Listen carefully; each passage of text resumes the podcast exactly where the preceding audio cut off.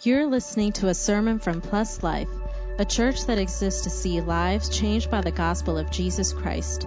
Our prayer is that you will be stirred in your heart and renewed in your mind as you hear the preaching of God's word today. Glad to be in the house of the Lord this evening. Uh, we're going back into our Back to the Basics series this evening, so hopefully you're excited for that, and hopefully you have your Bibles. Um, turn with me to Romans chapter 12. Romans chapter 12 this evening. I hope you've been enjoying this series. I know I've been hearing some good report from uh, some of you that uh, this series has really been impacting your life and getting that fire back again into whether it's reading the Word or prayer. And last week, I don't know for those of you who are here, I don't know if you saw it, but it was an amazing time of prayer after the service. Again, I challenged the the church uh, to pray for one another, and right after I was done talking here, everyone just went their own way and started praying for each other. It was an amazing sight to see, and, and I hope that we continue that culture of prayer here at the church and praying for one another. But with that said, we are going to be jumping to our next topic this evening. So if you have your Bibles, please stand with me to Romans chapter 12. And we'll be reading this entire chapter, Romans chapter 12.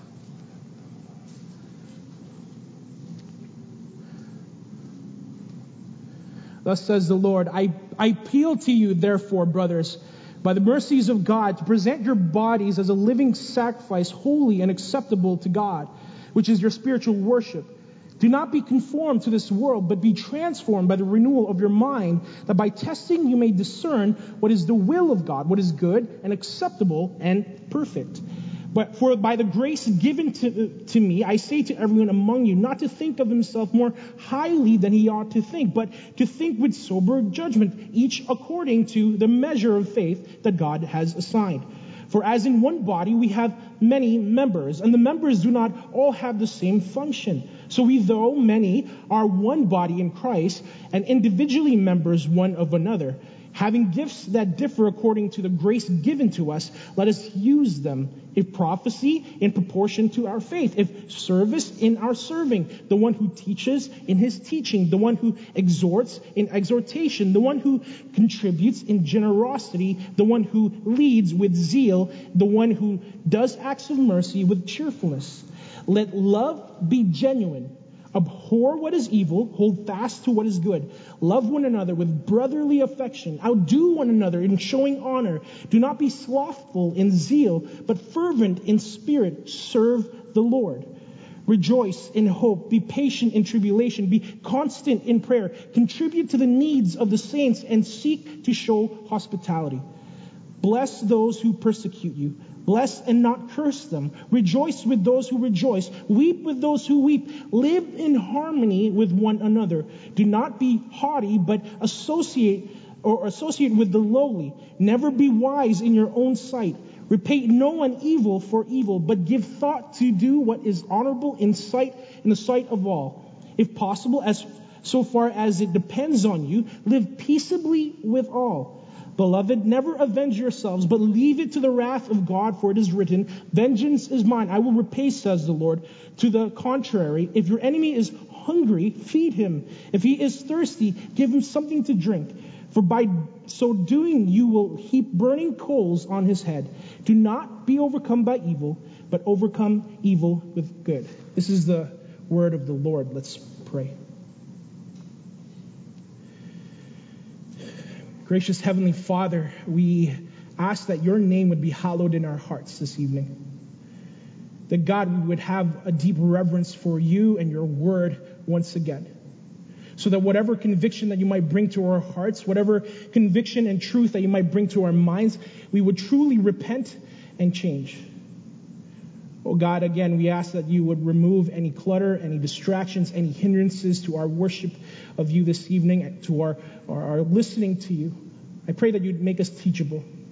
I pray, oh God, that you'd not leave us the same after this word, after your service this evening, oh God, and that we would truly have lives changed by the gospel of Jesus Christ. God, we come humbly asking for your help in all this, asking that you teach us. Please use me as your instrument of peace once again, oh God. In Jesus, your mighty name, we pray these things. Amen and amen. Before you sit down, tell someone beside you, around you, the title of my sermon this evening, Back to Worship. Back to Worship. Back to Worship. Let me start by asking a question. When you hear the word worship, what is the first thing, the first thought that comes to mind? Maybe it's coming to church, or maybe it's the giving of the tithe, or maybe it's serving even. Um, but you know, and all of these are many facets of how worship looks like looks like for sure. But I think more often than not, when we hear the word worship, the thing that comes to mind is the songs that we sing, the music that we congregate and sing as a congregation.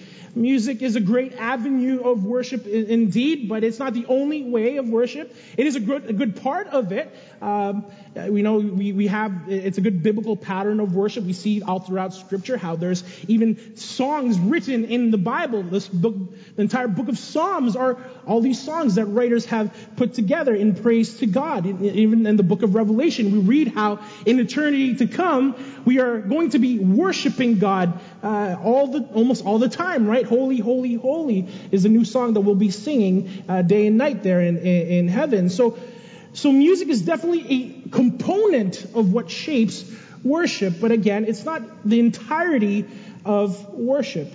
I, rem- I remember the times during the lockdowns, one of the things that people missed the most uh, about church was, and I quote, worship, right? And I'm, I'm, sure they're talking more so about singing songs together in person with a live band and the music. And I remember feeling the difference when we finally got to come back together in person and we sang these songs and hearing everyone's voices sort of echo around, around the room just as we did a couple of minutes ago and lifting this, this song of praise to a holy God. Definitely much better than singing by yourself at home in front of a TV in your pajamas, right? And as thankful as I am, uh, that we are finally able to sing together and come together for corporate worship in person, I can't help but think that if that's our only concept of worship, we've missed the mark. If our idea of worship is in the context of only singing songs in person with a live band and, and, the fancy lights, then we've missed the point of worship. If we waited an entire year and a half just to get back together so that we could worship, I think a good question to ask is, well, what have you been doing in that past year? What have you been doing in, in, in the lockdown? Listen, if you are waiting for the right conditions to worship God, to bring praises to God, my recommendation is that maybe you need to go back to what worship truly means, what true worship is. Worship is more than the songs that we sing or the atmosphere in the room when the lights go dim or, that tingly feeling that we feel when we're in that moment of praise. As we'll see from scripture tonight, what God is looking for is true worshipers. Those who worship in spirit and in truth. Those who can worship whether or not the, it's the song that they like or, or there's an atmosphere or an, to experience in worship. As we'll see in scripture, true worshipers are those who can worship despite being thrown in prison despite being persecuted, despite eh, the world per- pressuring them to stop worshiping. True worshipers are those who worship God, not because the setting is just right, but because it is right to worship God.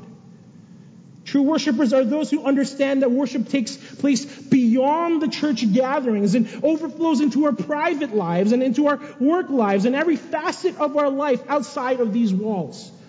Church, my hope tonight is that we get back to worship, what true worship is. Worship that is more of a lifestyle than a weekend experience. Worship that is wholly dedicated to God and stems from a wellspring of gratitude of who He is and what He has done in our lives.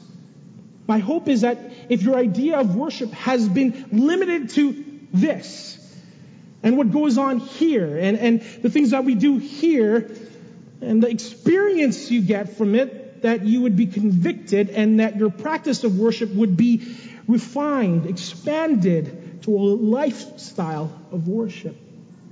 Listen, if, you're, if you feel like your times in worship, whether here singing the songs or congregating with, with each other or at home has, has grown stale or passionless, maybe it's because you've lost sight of what true worship entails. Why you must worship. Why well, the, the reason we have to worship. And I pray that that as we go through the sermon this evening, that all of that would be reignited in you tonight. So let's get back to worship. Everyone say, get back. All right, I'll take a step back. Calm down. Just... Now, in order for us to get back to what true worship is, I think it's important to remind ourselves, as mentioned, uh, you know, as mentioned, that worship is a lifestyle. It's not simply contained in the songs that we sing, but manifested in the life that we live. In our passage, Paul begins by saying, I appeal to you, therefore, brothers, by the mercies of God, to present your bodies as a living sacrifice, holy and acceptable to God, which is your spiritual worship. Paul, in this opening verse, alludes to the Old Testament way of worship, offering animal sacrifices to praise God. But instead of offering animal sacrifices, we are to present ourselves as the offering of worship. And not just a part of us, but rather our entire being. Bodies there, and the word bodies there here is not meant to be taken literal, as in simply our physical bodies, but our mind and heart as well. Hence why Paul says that by offering our bodies for offering, it is our spiritual worship, or more literally, our rational worship. It is a worship that incorporates not just the physical body, but the mind and the heart as well, the spiritual side of us. Paul also contrasts the, the dead animal sacrifices of the Old Testament with the living sacrifices that is in the New Covenant, which we are to offer. He says this in order to point to the idea that our, our entire life as believers is meant to be an acceptable sacrifice to God our entire life. Not just on weekends for an hour or so, but when we're at home or we're at work or on the commute or in class. Every aspect of our life, even our thoughts and our intentions are meant to be an acceptable offering to worship or for worshiping, worshiping God. Listen, if you want to get back to worship, to true worship, you must worship with everything. Worship with everything. From the moment you rise to the moment you lay your head for sleep, everything in between is meant to be an acceptable offering of praise to God. That's what it means to be a living sacrifice. One of my favorite Christian bands from the, the 90s, Casting Crowns, if you've heard of them, wrote a song literally called Life Song. It says, Lord, I give my life a living sacrifice to, to reach a world in need, to be your hands and feet. So may the words I say and the things I do make my life song sing, bring a smile to you. Our entire life is meant to be a song of praise, declaring the goodness and the glory of God. That's what true worship is meant to be. We are to worship God with everything. Paul says in 1 Corinthians 10:31, we know this verse, whatever you eat or drink, whatever you do, do all to the glory of God.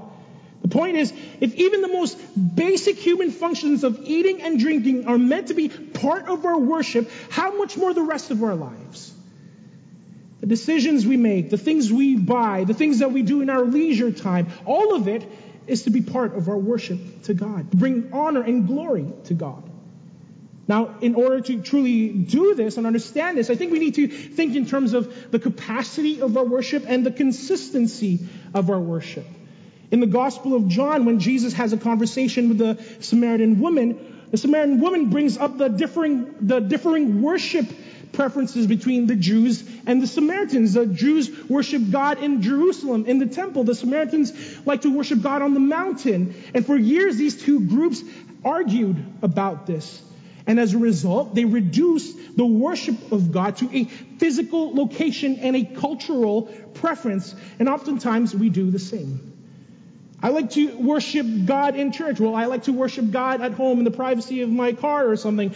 I like to worship God singing hymns. Well, I like to worship God with the newest song. I like to worship God, uh, you know, with, with the piano. I like to worship God with the, the organ. I like to hear very loud music. I like to hear very quiet and soft music. We do this all the time. We let our preferences limit our worship to God. And most of us have a preference when it comes to worship, just like the Jews and the Samaritans. It's so easy for us to boil worship down to a location or a cultural preference or our, our likes and dislikes when it, when it comes to worship, and all the while missing the point of worship entirely. And again, we just reduce the, the, the capacity of our worship by this, by limiting it with our preferences. But I love what Jesus says to the Samaritan woman who's, who's talking about these, these, these cultural preferences of worship. In John chapter 4, verse 21, Jesus says, Woman, believe me, the hour is coming when neither on this mountain nor in Jerusalem will you worship the Father. You, you worship what you do not know. We worship what we know, for salvation is from the Jews. But the hour is coming and is now here when the true worshipers will worship the Father in spirit and truth. For the Father is seeking such people to worship Him. God is spirit, and those who worship Him must worship in spirit and truth. When Jesus, what Jesus is getting at is exactly what Paul is getting at in our main passage. Worship goes beyond the physical and the external. It must stem from a heart desire. It must bleed into every aspect of our lives. That's what Jesus is getting at when he says uh, to, to this woman that you must worship in spirit and truth. Spirit speaking of what is within us internally as well as ex- externally. Again, worship requires our entire being being involved in the process, our entire life being part of worship. That's the scope or the capacity of worship. It must encompass our entire life, not just a, a certain location, not just in uh, when we're when our preferences are being met. And now when Jesus talks about truth, he also says we must worship in spirit and truth. He's, re- he's referring to a consistency between what we commit externally and our convictions internally.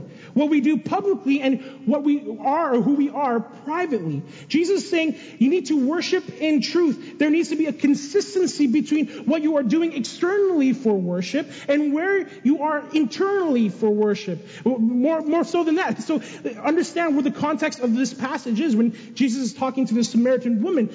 Remember, she just admitted that She's not living with her husband and that she's had multiple husbands. The, the life that she is currently living is not at all holy in a sense. In fact, what, what we see is that, you know, Jesus calls her out because this is not a lifestyle that, it, that is acceptable to God. Yet she has the audacity to talk about worship and to talk about her preferences as a Samaritan when it comes to worship when her, or what's acceptable to God when her own lifestyle was not acceptable to God. There was an inconsistency there. In the Gospel of Matthew, Jesus calls out the Pharisees for the exact same thing. Matthew chapter 15, verse 7 to 9. It says, He says, You hypocrites! Well did Isaiah prophesy of you when he said, The people honor me with their lips, but their hearts are far from me. In vain do they worship me teaching us doctrines and commandments of men. The Pharisees were just, were just giving God lip service. Meanwhile, their hearts were elsewhere. And listen, it's the same thing for us. If we come to church on the weekends and we sing these songs, but there's no consistency between what we're singing and the way that we're living on the outside world. What does Paul say back in our main passage? He says, I appeal to you, Therefore, brothers, by the mercies of God, present your bodies as a living sacrifice, holy and acceptable to God, which is your spiritual worship. So it's not just about worshiping God outside of these walls or, or being consistent with that, but ensuring that our entire life and lifestyle, which is an offering of praise to God, is set apart, pleasing and acceptable to Him as an offering. That's what it means to worship God with everything. To, to, to worship God in spirit and in truth. It requires our, our full capacity to worship God, uh, unhindered by our preferences, and a consistency with what we do externally and our devotion internally. You must worship God with everything. Now you might be thinking, well, well how, how do we do that? How do we ensure that there is a consistency with how we live and the worship that we give to God? Well, fortunately for us, our passage is very practical and even gives us ways to ensure that we offer acceptable worship to God in everything. Look at verse 2 with me. It says, Do not be conformed to this world, but be transformed by the renewal of your mind, that by testing you may discern what is the will of God, what is good and acceptable and perfect. Paul is answering that same question of how we get our lives to be holy and acceptable, uh, a holy and acceptable offering of worship to God. And he says very plainly, don't conform to this world. Don't be molded externally by this world. Don't behave like this world in your public practice, but rather be transformed Metamorpho, where we get the word metamorphosis from, like how a caterpillar turns into a butterfly. We are to be transfigured, transfigured, be radically changed internally, altered from the inside out. Hence why Paul says that our minds must be renewed. It starts internally. Because once that's aligned, once our hearts are aligned, once our mind and our will is aligned with wanting to live a life of worship to God, then the externals follow. And then Paul goes on to say, assuming that we've taken that step of aligning our hearts and our minds for worship, the apostle uh, Paul begins to list out and give certain ins- instructions to some practical steps in how we can truly live lives of worship. He says, verse 3, for by the grace given to me, I say to everyone among you not to think of himself more highly than he ought to think, but to think with sober judgment, each according to the measure of faith that God had assigned uh, some sort of some context here, Paul is writing to a divided church in Rome. The Jewish Christians thought that they were better than the Gentile Christians because of their heritage and their traditions. Uh, meanwhile, the Gentile Christians thought that no, no, we're we're moving past those old Jewish traditions and we're going to follow God our own way. Well, see, and we see throughout the Epistle of Romans that Paul is trying to resolve that conflict, right? After concluding his arguments, he gets to this part where he says, Stop thinking that you're better than the other group. None of your arguments and your, your traditions and your, pres, your, your, preferences are conducive to worshiping God and to living a, a life that is holy and acceptable to God. Instead, utilize what God has given to you. He says, to the measure of faith that God has assigned. And in verse 4, he says, For as in one body we have many members, and the members do not all have the same function. So we, though many, are one body in Christ, and individually members one of another. He's trying to bring these two groups back, right? These two groups that had conflict because of their worship preferences. Paul goes on to speak about gifts then. He says, if prophecy, in proportion to our faith. Verse 7, if service, in our serving, the one who teaches in his teaching, the one who exhorts in his exhortation, the one who contributes in generosity, the one who leads with zeal, the one who does acts of mercy with cheerfulness. Paul points to utilizing our spiritual gifts as a way to, to direct our lives towards worship in service of God. Now, already this tells us that if we truly want to worship God with our lives, then we must utilize the gifts, the grace that He's given to us. This puts uh, the notion of the worship experience sort of on its head because Paul is saying, listen, you don't come to church to experience other people's gifts. You come to church to exercise your own gifts. There's a huge difference to utilize your gifts for the glory of God and building up His church. That's why we come to gather here, to exercise those gifts, not to experience some tingly feeling in some ethereal moment during worship. 1 Corinthians chapter 14 verse 26 says, What then, brothers? When you come together, each one has a hymn, a lesson, a revelation, a tongue, or an interpretation. Let all things be done for building up. That's why we're coming together. The true worship experience is when all of God's people come together bringing something to build each other up and bring glory to God. That's what, that's what we saw last week. That was a great worship experience, seeing everyone in their own ability going to someone and praying for them. Ministering to each other, building each other up, encouraging one another in prayer. That's what we are to do as a church. So I guess a very simple question at this point, right? Are you utilizing the gifts that God has given to you? Are you utilizing the gifts, the grace that God has entrusted to you? What are you bringing to God in worship every time you come through those doors? Are you just after that experience rather than wanting to exercise the gifts that God has given you? Now, Paul doesn't stop there because it's not just about utilizing our gifts, but how we utilize those gifts. He gives very specific standards, as we see in our passage. The one who contributes in generosity, the one who leads with zeal, the one who does acts of mercy with cheerfulness. There's a standard that is to be met when we serve for worship, when we serve to worship. He goes on to say in verse 9, let love be genuine. Abhor what is evil. Hold fast to what is good. Love one another with brotherly affection. Outdo one another in showing honor. Do not be slothful in zeal. Be fervent in spirit. Serve the Lord. Rejoice in hope. Be patient in tribulation. Be constant in prayer. Contribute to the needs of the saints and seek to show hospitality. Paul is communicating a standard of excellence when it comes to our service our motive and, and even our outlook. There has to be a standard of worship when it comes to Uh, when it comes to worship, there has to be an excellence standard.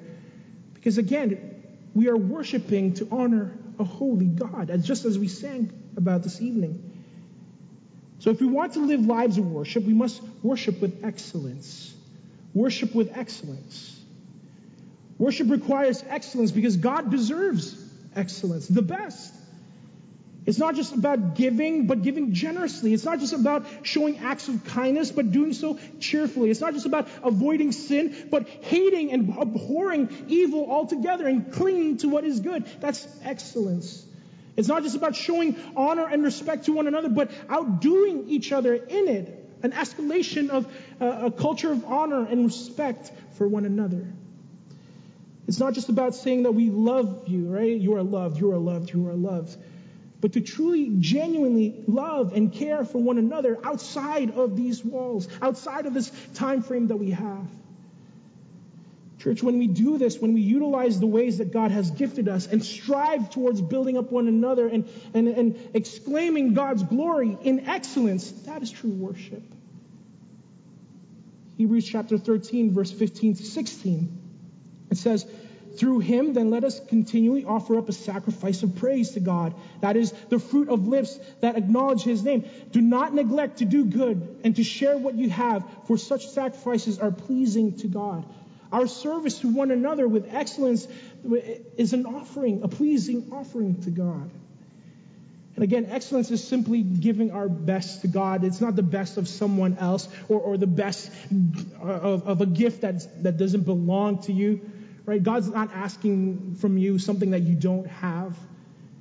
That's not excellence, that's extravagance. You know, we often have that, that mentality, oh, let's, let's do worship like that big church over there and, and, and, you know, have the lights and the camera and the fog machine and speak in Australian accents. That's not excellence, that's extravagance.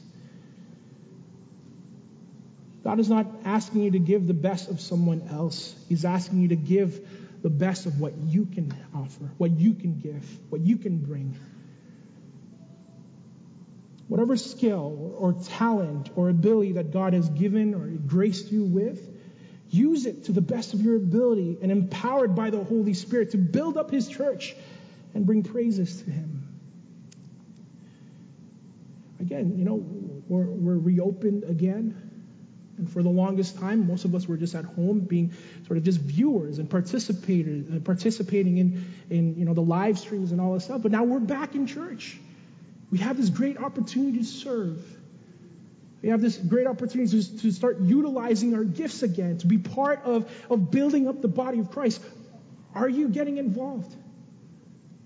Are you getting plugged in? Are you utilizing the gifts that God has entrusted you with? Now's your opportunity to serve again, to utilize those gifts again. And again, you know, not for plus life in general, but because God deserves it. Because God is worthy of it. Just as, as our sister Eden prayed, right? You know, not because we're worthy in any sense, but because God is worthy. Because He is worthy of our praise. So are you utilizing your gifts? Worship with excellence. So back to our passage. So far, Paul goes from charging us to offer our lives as acceptable offerings of worship to God. And he starts, and he says that that starts by renewing our mind. And he gives some practical ways to do this in the church, specifically utilizing the spiritual gifts that we've, we've been given in excellence. But then he goes on to how we can truly live lives of worship, even outside of the local body, even outside of the church gathering. In verse 14, he says, Bless those who persecute you. Bless and do not curse them. Rejoice with those who rejoice. Weep with those who weep. Live in harmony with one another. Do not be haughty, but associate with the lowly. Never be wise in your own sight. Repay no one evil for evil, but give thought to do what is honorable in the sight of all. If possible, so far as it depends on you, live peaceably with all. Beloved, never avenge yourselves, but leave it to the wrath of God. For it is written, Vengeance is mine, I will repay, says the Lord. To the contrary, if your enemy is hungry, feed him. If he is thirsty, give him something to drink. For by so doing, you will heap burning coals on his head. Do not be overcome by evil, but overcome evil with good. Paul gives a laundry list of how we are to live our lives outside of this church in worship, how we are to interact with unbelievers. And, and, in case you didn't catch it, again, it's still connected into this idea of having an entire, having our entire life as an acceptable offering to God. Remember how Paul starts this, this, this chapter by the mercies of God. Present your bodies as, as a living sacrifice, holy and acceptable to God, which is your spiritual worship. Then how do we do that? Verse 2 Do not be conformed to this world, but be transformed by the renewal of your mind, that by testing you may discern what is the will of God, what is good and acceptable and perfect. In other words, in order for us to become living sacrifices, holy and acceptable to God, our minds must be renewed so that we know what is good and what is acceptable uh, as an offering to God. Then, after listing examples of what is good and what is acceptable to God, Paul concludes the, the whole interconnected chapter by saying at the very end of that chapter, do not be overcome by evil, but overcome evil with good. Now that your minds have been renewed, so that you know what is acceptable and good to God, so that you can live lives of worship, do not be overcome by evil, but overcome evil with good. All of it is so that the entirety of our lives could be an offering of praise, even if the conditions around us make it difficult to worship.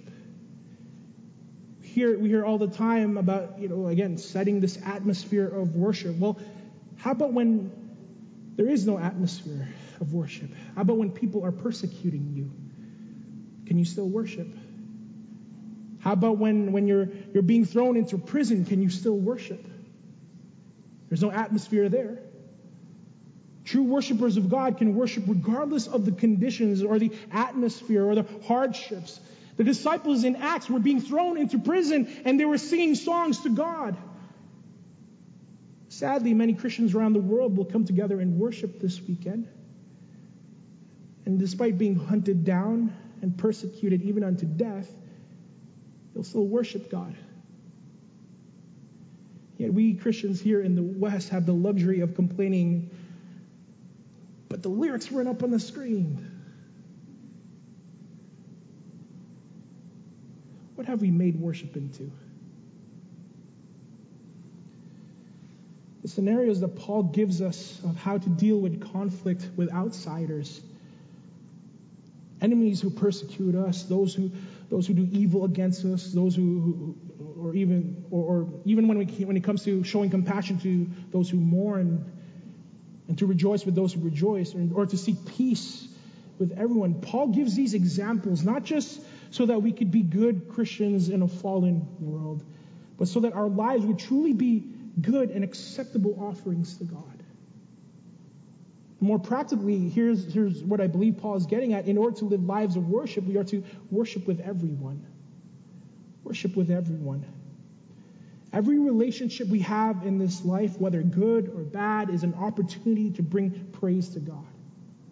Every interaction we have with unbelievers, whether good or bad, whether in persecution or rejoicing, is a means by which we can exclaim the goodness of God or exemplify our gratitude to God.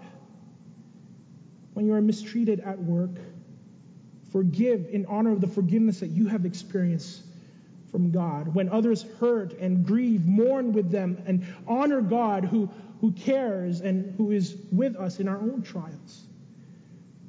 When others rejoice, even if they don't thank God, it's a great opportunity for you to thank God on their behalf. When others ridicule you over your faith and the way that you live, rejoice and praise God because Jesus said, Blessed are you when others revile and persecute you and utter all kinds of evil against you on my account. Rejoice and be glad, for your reward is great in heaven. All of this, all our interactions in this life, all our relationships, is an opportunity to bring glory to God. We are to worship with everyone. So, some questions to ask at this point. Church, examine your relationships with, with others. Maybe it's your, your relationships with your family members, your co-workers. Maybe it's even your brothers and sisters here at the church. Can you truly say that the way you interact with others bring glory to God? Does your interactions with others exemplify, exemplify the, the love and the forgiveness and the kindness and the gentleness and the truth and the justice of God? Do your relationships honor God? by the standards of Scripture and how we relate to one another, can you truly say that your life has been holy and acceptable to God? A sweet offering to God. Ask the worship team to come up as we close our time here. Again, I ask the question, church, if you were if you were to stand before the holy God, this evening. And you were to present your, your life story every minute that you've been awake and, and everything that you've done and everything that you've thought. To present it before the holy God as an offering of praise and gratitude for what God has done in your life, would it be acceptable?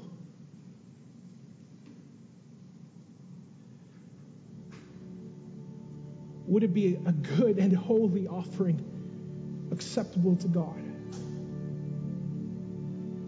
Can you truly say that your entire life and everything that you have and everything that, that you do and everything that you think, can you truly say that you can offer it to God with much excellence and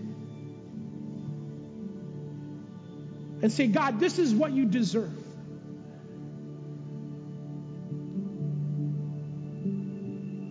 With what you are offering to God today, can you truly say that you are giving your best to God? Again, I'm not talking about, you know, those songs of praise that we sing. Your life outside of these walls.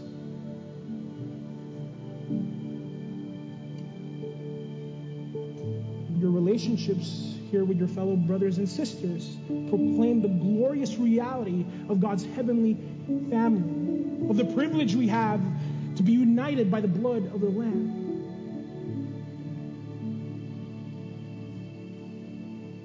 Could you truly say that, God, I'm utilizing the grace, I'm utilizing the gifts and the talents that you have entrusted to me for the building up of your people, for the furtherance of your kingdom?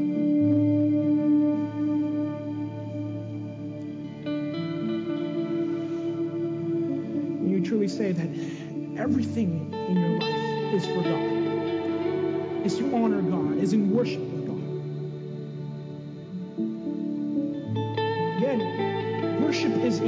this is, worship is this posture of the heart that has truly experienced the goodness of God. The way that, that, that Paul starts this chapter is an extension from what he's been talking about and building upon in the previous chapters of Romans. He's just finished talking about how we Gentiles were grafted into the family of God by the mercies of God. How because even though we didn't deserve it, even though we didn't do anything to earn it, God, by His grace, welcomed us into His family. And then again, at the end of Romans chapter 11, he, he even concludes with this glorious praise For from Him and through Him and to Him are all things. To Him be glory forever. Amen. That's where this chapter is building from. That's where the call of being an acceptable offering is coming from. That's where this appeal that Paul says, I appeal to you, therefore, brothers, by the mercies of God. That's why we come and worship. That's why we, we offer our entire life in worship of God. Because God has d- demonstrated to us mercies and grace that we did not deserve. And out of the gratitude, out of the, of the wellspring of our hearts, we honor Him, we praise Him, not just with song, but every fiber of our being every second of the day, with every breath in our lungs. We are to live lives of worship to Him, even when it's hard. Even when persecution arises, even when the circumstances around us are difficult, we are to live lives of worship.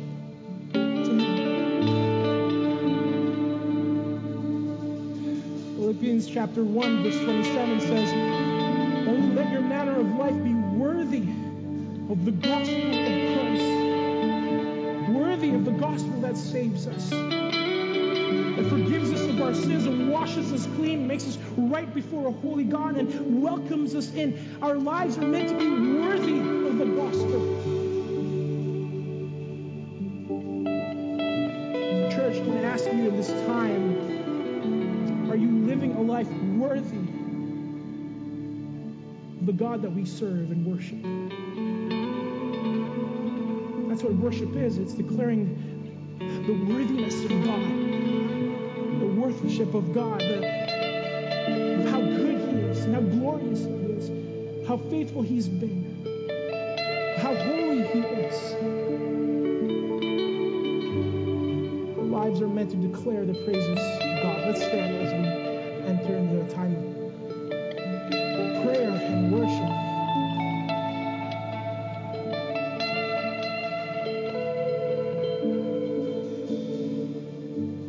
Gracious God, we ask for your grace and mercy again for the ways that we have squandered the talents that you've given us, the grace that you've given us, for the ways that we have lived for ourselves. We ask for your mercy and forgiveness once again, O Lord.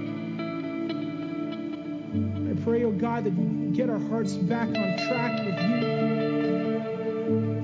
That we are not just honoring you with our lips, but from the depths of our being, are striving in excellence to worship you with every every part of us, oh God.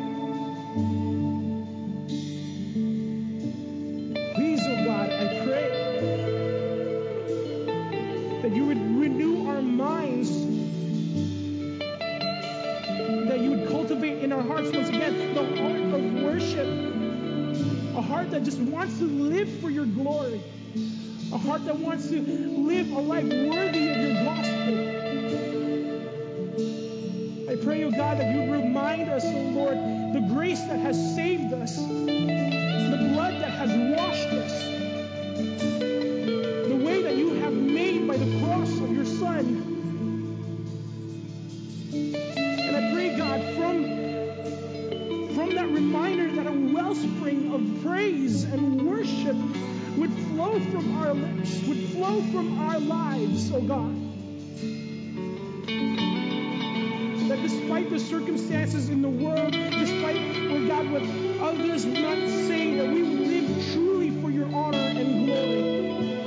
aspect of our lives.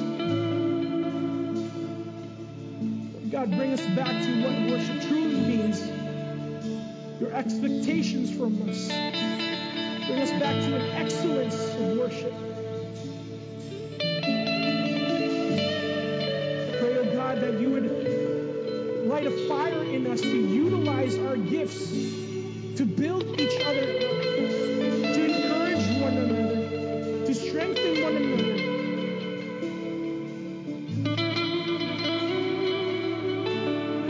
God. We need your help in this. You know how prone our hearts are to wander, to stray from your goodness. Lord, bring us back to a heart of worship. We ask these things in Jesus' name. Thanks for listening. We hope that you were blessed by the sermon today. If you would like to learn about the gospel or know more about our church, please visit pluslifepeople.com. Remember to subscribe for more content. Until next time, stay blessed.